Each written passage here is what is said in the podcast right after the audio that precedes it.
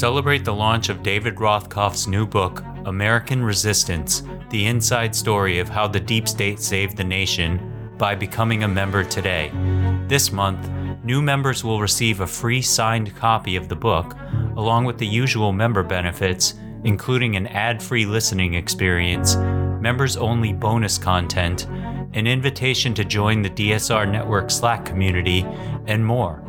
To take advantage of this offer, visit thedsrnetwork.com slash buy and select the option titled American Resistance. Upon successful checkout, you will receive a confirmation email with instructions on how to redeem the book. The book retails for $29, but is included with this membership option. You'll just pay for shipping. Please allow two to four weeks for shipping. Thank you very much.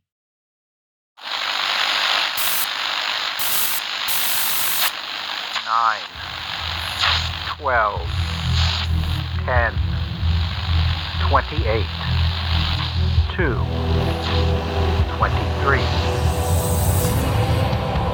This is Deep State Radio, coming to you direct from our super secret studio in the third sub basement of the Ministry of Snark in Washington, D.C., and from other undisclosed locations across America and around the world.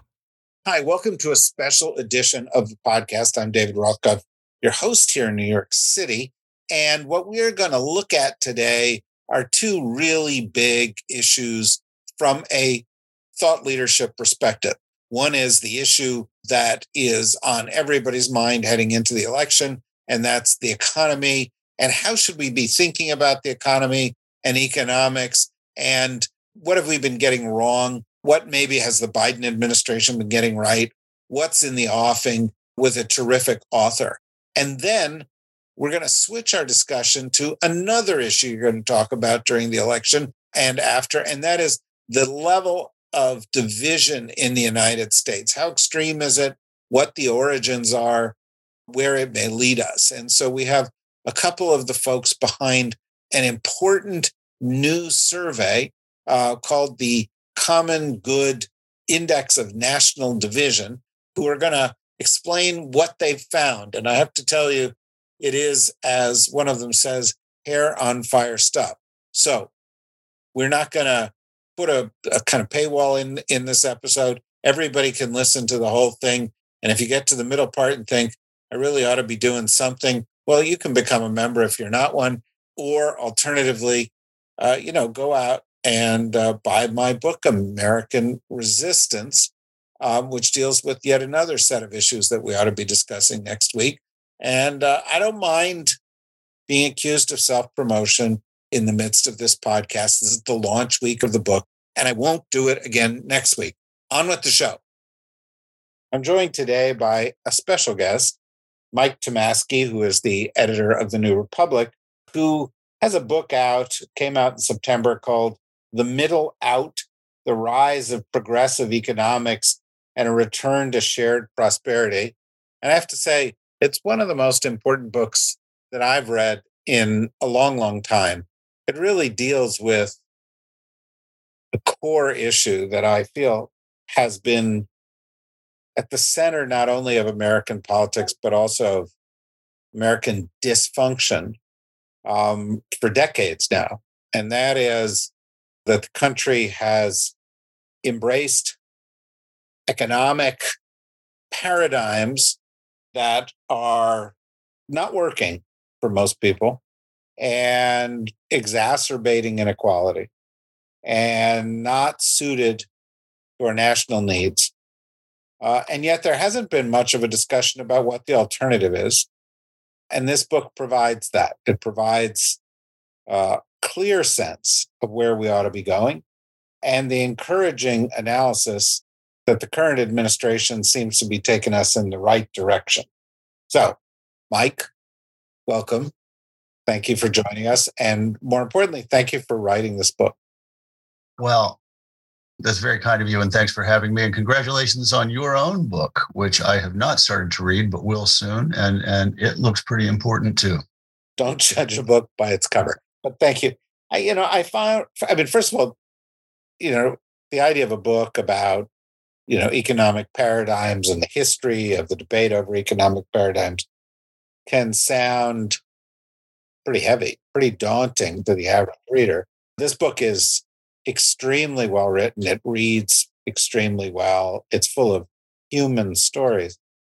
But there really couldn't be anything more topical on the you know the big issues of the moment than this book. Here we are going into an election. Everybody's saying the election is about economics, but the choice that we seem to have is between a Republican Party that has embraced this idea of neoliberalism that's been knocking around for 60 years and has led to grotesque inequality in the United States and really hasn't worked very well in, in its application by the Republicans. And the Biden administration, which seems to be trying something new, this kind of middle out approach you talk about. Can you, first of all, disagree with me if you like, but if you do agree, can you talk a little bit about what this Biden approach is and why it may make more sense for us going forward? Yeah, I do agree. And uh, let me just answer by starting to describe the ground the book covers and the point of the book. So, what I'm trying to do in this book is to do a little bit of political economic history in the first half of the book. Uh, and that that part goes from the New Deal or the post-war era up through basically uh, the Great Recession of 2008 and 2009. And that part of the book tells readers that we have been living through, in since that time, two broad economic paradigms. One, the New Deal Keynesian paradigm that was embraced by Roosevelt after the after the Great Depression, and that was embraced by presidents after him, including the Republicans, including Eisenhower and Richard Nixon. And that paradigm of Keynesian public investment, countercyclical spending, goosing demand, and aiming for full employment, those are the basic principles of Keynesianism, did this country and, and the developed world a world of good from the 1940s through the 1970s. We had GDP five and six percent regularly in those days, and uh, a lot of growth, and you know people staying at their same jobs for 40 years, and all the rest of that kind of thing. Then there were some cracks in the 1970s, the OPEC oil crisis, and the raging inflation, much worse than the inflation of today. And that opened the door for a different set of economic arguments being made going back to the 1930s and 40s by free marketeers. They were called neoliberals. people shouldn't get confused by that use of the word liberal. A lot of your listeners probably know that use of the word, but it's a it's it's an older use of the word that dates to classical liberalism and Adam Smith. And they call themselves neoliberals, but they what they really were in our lingo was conservative free marketeers who believed in low taxation and, and low regulation and just let the private sector do its thing and get the government out of the way they took over in the 1970s and their way of thinking took over. And then when Reagan came in, of course, he really solidified things. And that kind of thinking has dominated economic policy making ever since. Clinton and Obama departed from it in certain ways, but stuck with it in certain other ways. Then comes the Great Recession. And then we get to the second half of my book, which describes a lot of efforts in the economics profession in the world of political activism and in the very important but often overlooked worlds of foundations and think tanks, where people started to say, okay, we have to have a new way. And what is that new way going to be? People are still debating that and still, you know, trying to figure that out. But to me, that new way is the middle out, which I borrowed for the title of the book, which says this rather than giving tax cuts to the people at the top and expecting the wealth to trickle down. What we need to do is invest in the middle class and the working class and have the wealth radiate out from there. That a safe and secure middle class is the best way to run an economy. It's best for fairness, but here's a very crucial point, David. It's best also for growth. And this is this is a really crucial point because going back to the 1970s, you had a lot of economists, and not just conservatives, who would speak of this trade off between fairness and growth. You can do something about inequality, but you're going to sacrifice growth. You can try to make it fairer, but you're going to sacrifice growth. We know now, many economists argue now that that's a false choice and that that was a lie the whole time. That in fact, if you have a more equitable uh, uh, economic structure, you'll help growth. The OECD says so. The IMF says so. So that's that's the basic outline of the book. In the last part of the book, the second part of the book, I have a more it's more of a reported book than a historical piece of analysis. And I interview a lot of the people who, who have been involved in this effort. And I introduce readers to key players in this effort to change the economic thinking and talk about how they influenced policymakers in the Biden administration. So it's a really long winded way of getting back to saying, yeah, the Biden administration is trying to do a different thing. And here are the historical reasons why. And here are the behind the scenes people who have pushed them in that direction. Yeah, well, I think it's really important. And, you know, I think, I don't know, to some extent, I'm, I'm, I'm motivated by guilt in saying this. I was in the Clinton administration. And the Clinton administration, and I was a senior economic official, and, and the approach of the Clinton administration was essentially to look at what Reagan had done, look at the sort of neoliberal formula, the Milton Friedman formula, and say, yeah, okay, that seems to be working. We'll play with fiddle with that at the edges. But it was essentially Reaganomics light. And during the Clinton administration, a number of steps were taken in the interests of bolstering markets, whether it was, you know, withdrawing, you know, ending Glass-Steagall or it was creating special provisions for these emerging data companies or, or other things that have fed inequality in really gross ways. And some of the people from that administration went into the Obama administration. And even within the Democratic Party, therefore, there has been this battle. And the progressive idea that inequality produces division in society, that an equitable economy focused more on opportunity creates cohesion and a better kind of growth has had trouble gaining traction. And we're looking at an election right now where the Republicans are saying all the same things they've said for the past 60 years. Democrats are, you know, tax and spend, blame Obama, uh, Biden for this, you know, we'll fix this, but they never fix it. Growth under Republicans is I, I, I, the last five or six administrations, I think, averages about two and a half percent. Under Democrats, four and a half percent. To what do you attribute our inability, even as people complain about inequality, not to be willing to do anything about it? A couple of things. I mean, as you say, the Democrats over the past 20 or 30 years have been internally divided among themselves very deeply on these kinds of questions. So there was no consensus on the broad left side about what an alternative to free market neoliberalism would be. A lot of people embraced it to varying degrees, Robert Rubin, most notably, and, and other Clinton advisors, Larry Summers. And uh, he's changed a good bit in, in more recent years. But, you know, I've been watching him the past couple of years say, well, you know, the, this Biden thing of trying to create jobs is, you know, it's it's not good for. well, know, yeah, that's true. Yeah, but you know, a lot of Clinton advisors, so him and and and Rubin and and and Lloyd Bentsen and and some others uh, were of that school, and Robert Reich and Gene Sperling were more of the Keynesian school, and uh, you know the the people who the Rubin school won most of the internal Clinton administration arguments. So there was a lot of division inside the Democratic tent over these questions, and and the people who leaned toward the neoliberal free market ideas uh, tended to win these internal arguments. But the other thing I'd say, this to me is the more encouraging part of the story, is that the, the, the Democratic Party has changed a lot, I think, David, in just these last few years.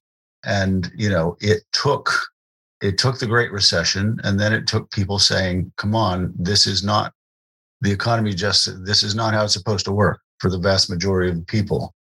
There were, as I mentioned earlier, really important changes in the economics profession, which I cover in chapter six of the book, which is kind of my favorite chapter because it talks about uh, how a younger generation of more of economists, more centered on empirical data than theoretical model, modeling, changed the way economics approached a lot of these questions. And I interview some people in there. And uh, and then uh, changes also in the world of activism. I mean, Occupy Wall Street was a big deal in this respect. I think. It, it showed the country how angry a lot of people were. And the fight for 15 the, the, drive for the $15 minimum wage which of course we still don't have uh, but which they do have in many cities and some states. And that was a result of that kind of work. And and they've passed a higher minimum wage in many red states as you know even though we haven't done anything yet in washington. A lot of those kinds of movements really did change things and then sanders' campaign in 2016 changed things uh, uh, quite a lot. And now we're at a point where, even though Joe Biden didn't manage to pass his big signature Build Back Better bill, which was originally at 3.5 trillion and passed the House at a level of 2.2 trillion and then failed in the Senate because of Joe Manchin and to a lesser extent Kyrsten Sinema. Even though that didn't pass, two things are true. Number one, uh, the Biden administration has passed a lot of things. I mean, they've passed more Keynesian style government programs than any than any uh, administration probably since Lyndon Johnson's. The CHIPS bill and the hard infrastructure bill and and the recent Inflation Reduction Act and the and the American Rescue Plan and some other smaller ones. So that's number one. And number two, I think we're at a point now where the vast majority of elected Democrats in Washington have embraced this new middle out economic vision to one degree or another. You know, Build Back Better failed by one or maybe two votes. But I look at it this way if you want to see the glasses half full, 271 Democratic legislators in Washington, D.C., and 268 or nine of them either did vote for or were willing to vote for a big multi trillion dollar package of public investment. So that's a very different Democratic Party than we had a decade ago. Absolutely right. And, you know, thought leaders are not just Bernie Sanders, who some people find still has a sort of a, a tinge of the, the old way of pitching these things, but who I think played a very important role in in opening people's minds. But Elizabeth Warren, Katie Porter. There's a there's there you know there's a, a broad group of people who are championing this. But I think more importantly, and I think this is relevant with regard to the election, the vast majority of the American people, in poll after poll, support the core principles of this middle out approach that you're talking about, whether it's greater equity, higher taxes for the rich, uh, or you know them paying their fair share, stronger social programs for people who can't help themselves, healthcare, social security, so forth. Things that are related to this approach in interesting ways, I think, like fighting climate change, preserving the environment, and so forth. Most of these things are supported by 70% of the American people, sometimes more. So it's not just that democratic economists have shifted. Something has shifted in the country. Do you agree? And, and to what do you attribute that? I agree. And uh, yeah, I think there's a lot of sense out there among people that in a lot of communities, their lives have just been hollowed out. Their towns have just been hollowed out. I mean, I grew up in West Virginia, David. I, I grew up in what is now a pretty po- prosperous town, Morgantown. That's because the university is there you drive 10 miles out of town, or I can drive you through a lot of places in the state of West Virginia, and this is true in upstate New York, it's true in any state, where there's just nothing left in these small communities of a few thousand people, and there's no opportunity. And there's dollar stores and convenience stores, and that's about it. So I think people know that that things haven't been working for them, that policy hasn't gone in their direction. That's why people turn to a demagogue you know and that's that's how that happens it's it's not just in the united states in in in 2016 and 17 but throughout history it's it's that kind of economic distress that causes people to turn to demagogues on your point about why these programs are popular i want to make a point that i make in the book that i think is very important And yeah, these these individual programs are quite popular. the Higher minimum wage really popular. You know, subsidized childcare really popular.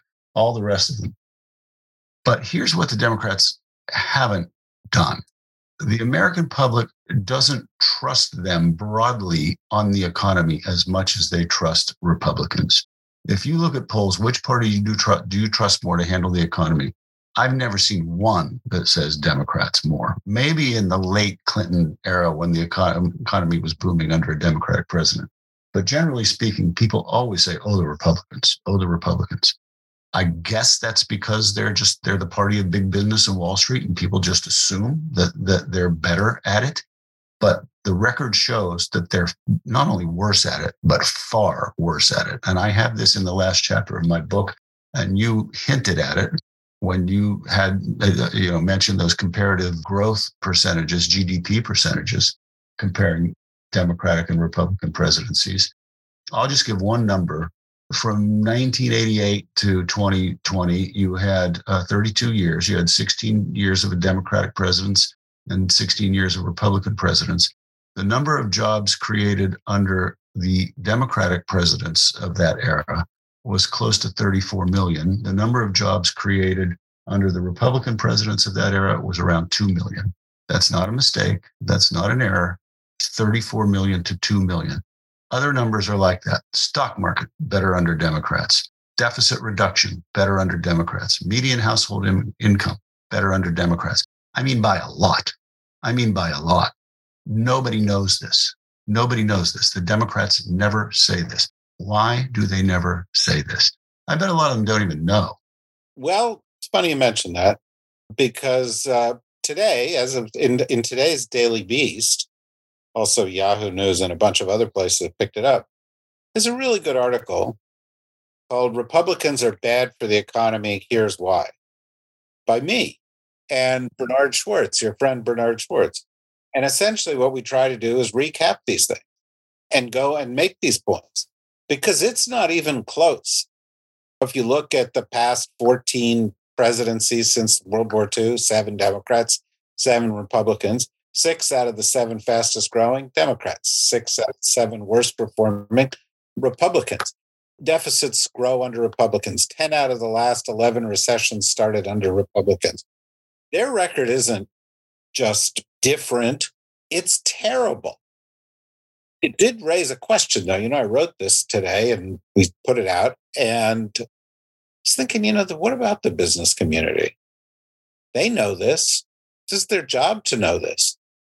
Why is it that the business community and Wall Street knows that Republicans are bad for the economy and continues to support them?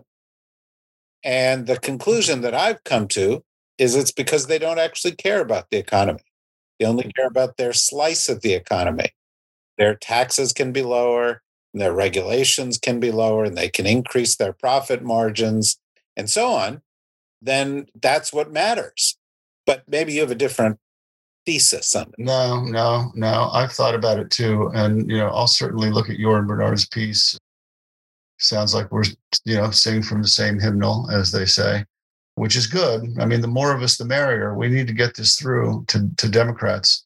They need to understand that they have a story to tell here that they haven't been telling.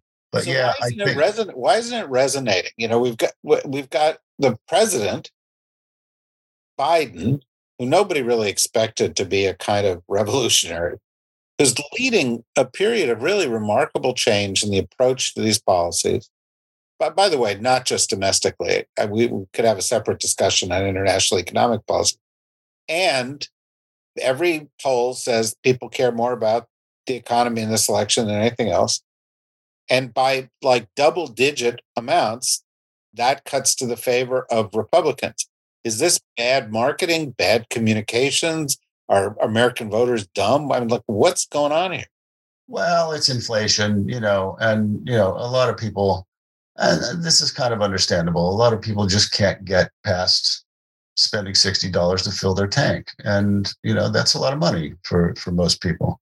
And uh, and so I I understand that, and I get that, and and as long as inflation is 8%, Democrats just aren't going to be able to win this argument. But when inflation abates, they have to really get aggressive on this stuff and really show people the stark differences in economic numbers between Democratic administrations and Republican administrations historically. As for the business community, I think you're exactly right. They they care about profits and they care about you know this crazy compensation that they get. You know, 30, 300 times the average worker these days. I mean, look at look at the profit hoarding that's been going on since inflation hit. They've used inflation as an excuse to price gouge and hoard profits. Many corporations. So no, they don't care about the economy as a whole. I, I wish somebody could explain to them. Yeah, we understand why you want lower taxes, but you need a society. You need a functioning society. You need educated people. You need people who, uh, from all walks of life, whether they're from Harlem or Southern West Virginia or you know the reservations of New Mexico, to get a good education and be able to grow up and, and fulfill their potential and become one of your IT people or one of your engineers. That's the society we need. And you know, if you want to be short-sighted and and take your tax cut, uh, you know, go vote Republican, I guess. But you know, if if you want to build a stronger, longer-term society, that's what we want to do. Uh, you know, I don't know. I think uh, I don't know. Am I naive to think that some of them would actually respond to that? I don't know. I mean, I don't personally, I wouldn't talk to them about society. I'd talk to them about their kids and their grandkids and say, look, you want your family to have a better life, then you need them to have a job and you need them to have education and you need them to have health care and you need them to have a clean environment to live in and you need them to have infrastructure and you need them to be able to compete with the global economy. And Democrats have come up with a ton of things to do in these areas, passed them despite thin margins. Republicans have opposed every single damn one of them.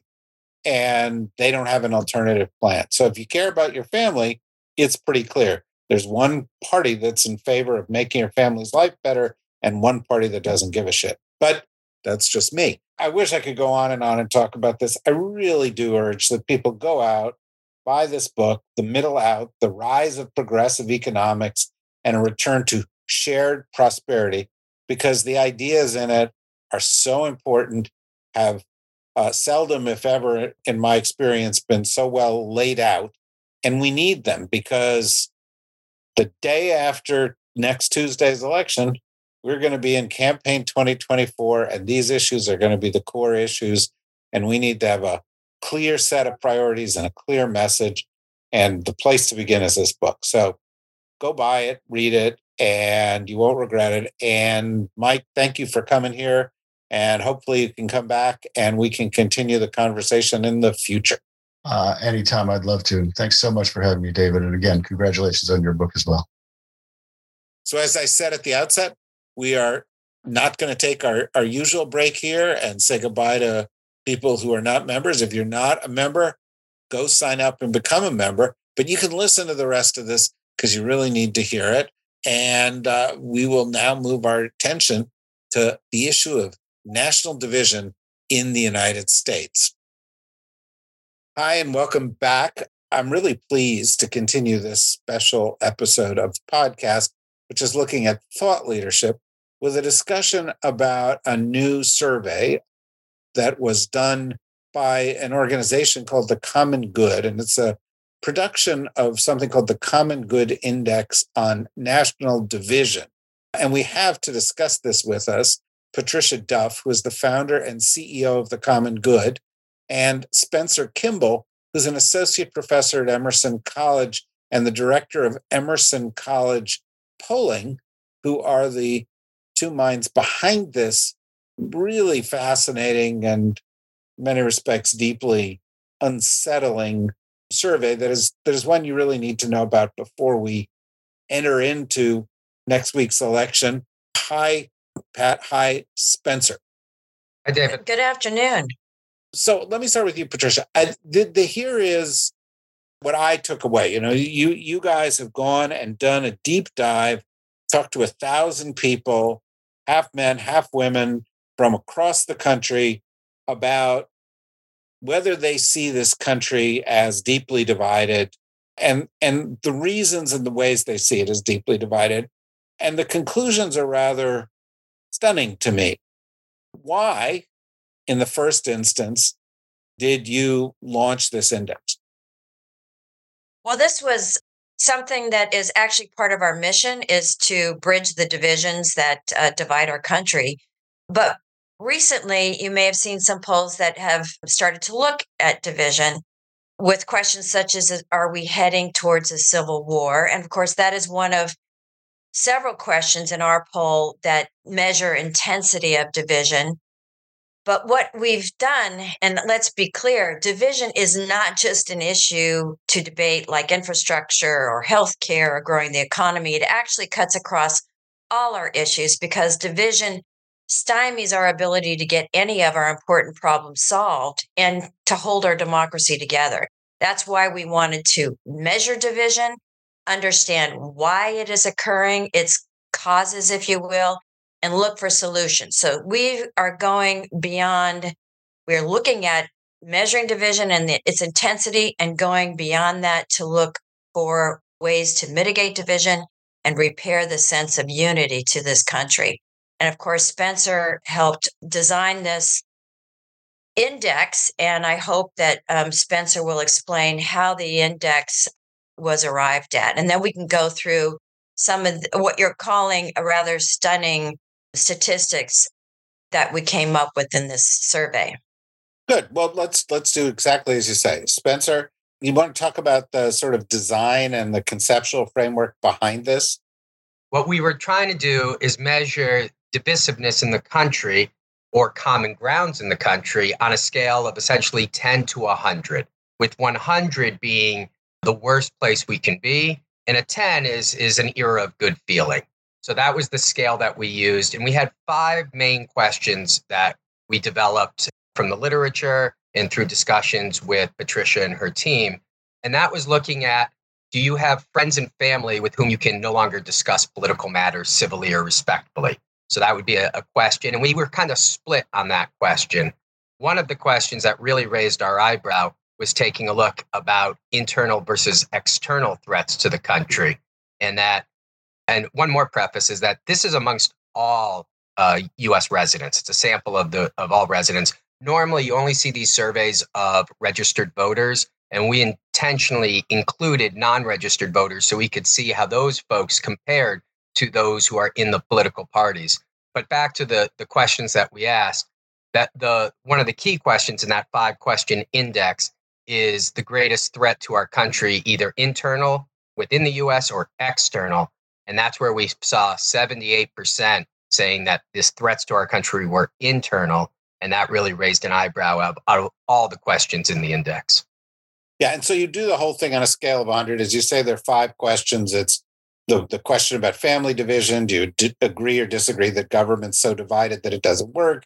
Do you agree or disagree that national division is a threat to democracy? The internal or external threat question and then when you consider those with whom you strongly disagree do you generally believe them to be good and honest people?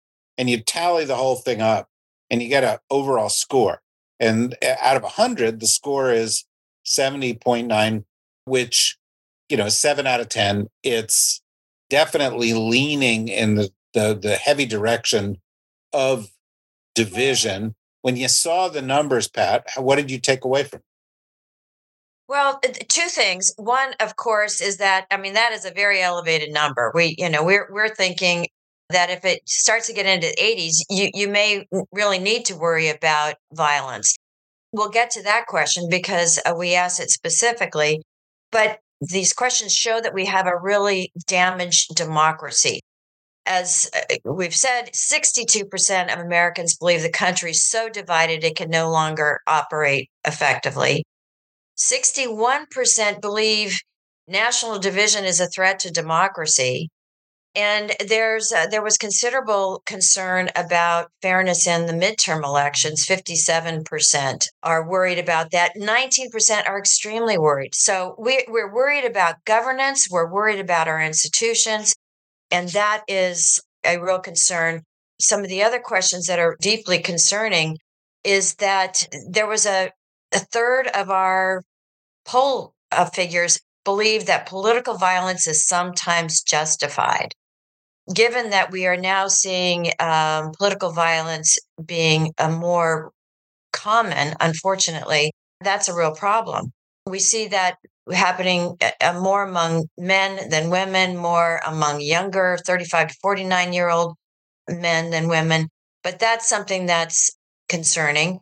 And 43% in our country are concerned that our divisions will lead to a civil war. I mean, that's these are all things that we should be your hair on fire that it's so high. So so those are things that we need to really see how we can tamp down those divisions. And what we looked at was what public sentiment was, what is causing the division. And what we found is that it, maybe it's no surprise, but I think it's it's actually instructive that our sample chose this party politics. And the way we choose our politicians and our elected leaders is considered to be one of the leading causes of division. And that should also be very instructive to us how we go about our, whether it's advertising in, in our election campaigns that we're seeing right now, how we choose our, our candidates in primaries that may push us to the extremes on both sides of the uh, of the spectrum. These are things that Americans are seeing as leading causes one of the leading causes of our division. And the next one, although it trails political parties and our political process, is news media. So they are seeing that uh, news media is a problem. So what, what we're seeing here really is a crisis of trust and truth. And, and that's a really significant uh, problem for our, for our country. So one of the one of the next things that we really wanted to look at was how we might mitigate this division and what could bring more contentment more unity to to the nation. And the thing that stood out for us in this this survey was that people shared values is what people look to as a as a unifier. Yes they you know they you know national crises can be a unifier if there's a hurricane or a flood or things of that nature. But and of course over time we've had foreign foes enemies abroad whether it's isis or russia or the sense that china north korea or iran are enemies. Those can be unifiers but we don't hopefully we won't have to look for uh, those as unifiers what we really need to do is perhaps do more to create a sense of shared values. You know, what is it about America that people have in common that they that they really love and appreciate about this country whether it's freedom whether it's our ideals and our history our economic opportunity we need to perhaps make more of those good things about the United States great summary of uh, what's contained within the study, and we only have a few minutes left. Um, but Spencer, one of the things that struck me while looking at the study, and you can find it at um, emersoncollegepolling.com backslash uh, the common good index of national division. Each one of those words uh, has a hyphen between it. And you should go and look at the study. You know, when I was looking at this, I kind of thought, yeah, okay, we're a divided country. And when we look at age or gender or racial divisions or regional divisions, I expected there were going to be some big disparities reflecting the divisions. And instead, I, I, saw in looking at it that the attitudes were almost the same across groups with very limited differences. Pat, Pat named a couple, but for the most part, men and women, young people and old people, people in different parts of the country, white Americans, black Americans, Latino Americans, they all feel roughly the same way about these issues. Were you surprised by that, Spencer? Well, I think on the face, it does look that way. But what we get to do is run some more complicated statistical tests. And in this case, we're able to run something called an ANOVA, so we can do the eyeball test. And as you look at those numbers, you say, well, they're all kind of bunched together. But when we run these statistical tests, that's where we can identify if there are significant differences. So we do identify that the 35 to 49 year old is about five, six points higher on their divisiveness. Their number is, you know, in the mid 70s compared to the other groups that are in the, the high 60s. When we took a look at gender, not as big of a difference, but a slight difference. Males are more divisive by about a point and a half. When we saw the registered voters, the Republicans were the highest at 74, almost 75. So we can start modeling where these groups are. And then there's always the, or you know, same thing with the um, with the regional breakouts. It was, I believe, the Northeast that had, uh, yes, the Northeast is the most divisive. The West was 10 points lower. So like you could start to see, you know, it's a, a little less divisive out there, and then the, the South and the Midwest. And then there's, you know, what's always fascinating about these data sets is looking at questions and, you know, counterintuitive. So the way I see it, the Republicans have been talking about how the elections are not fair and, you know, they're, you got to be careful of how you vote. And we saw that 24% of people agree that the elections are not fair. They don't, they don't think that they'll be run well. But it's actually the Democrats and the independents who don't think they're going to run well. 30% of them, only 15% of the Republicans. So it's almost counter. The Republicans actually have more confidence in the election process than the Democrats or the independents. So when you start to see within those numbers, some of the statements that we hear are being understood differently by different folks. And so uh, as we continue to study this issue, I think the, the key is to find those commonalities. And even something as, as, as simple as asking people, are you against littering? Finding some commonalities within you know, entertainment, society, sports. And then we can try to build off of that. But these early indications suggest that we do have some work ahead of us. Well, that leads me to what's going to be my last question. But I do want to say, Spencer, that when I looked at it as an outsider and not a, a, a survey specialist, and I saw the range was kind of from the high 60s to the mid 70s. I didn't think that was a range. The high 60s and the mid 70s are kind of hair on fire for me, to use Pat's term, in, in any event. If two thirds. But David, I would agree with you. Uh, right. It's not good. It's worse amongst others. I think that's how we would look at it. Yeah. Well, no, I, I get that. So, but that it does it does get get get me to a question, and we've only got a couple minutes here, Pat. But the question is, so so what? So what do you do with it? Do you do a study on what binds us together? That'd be interesting. Are you planning to do this on an annual basis? Are you doing other things to get the word out about this issue or bring people together around it? How are you going to use the study?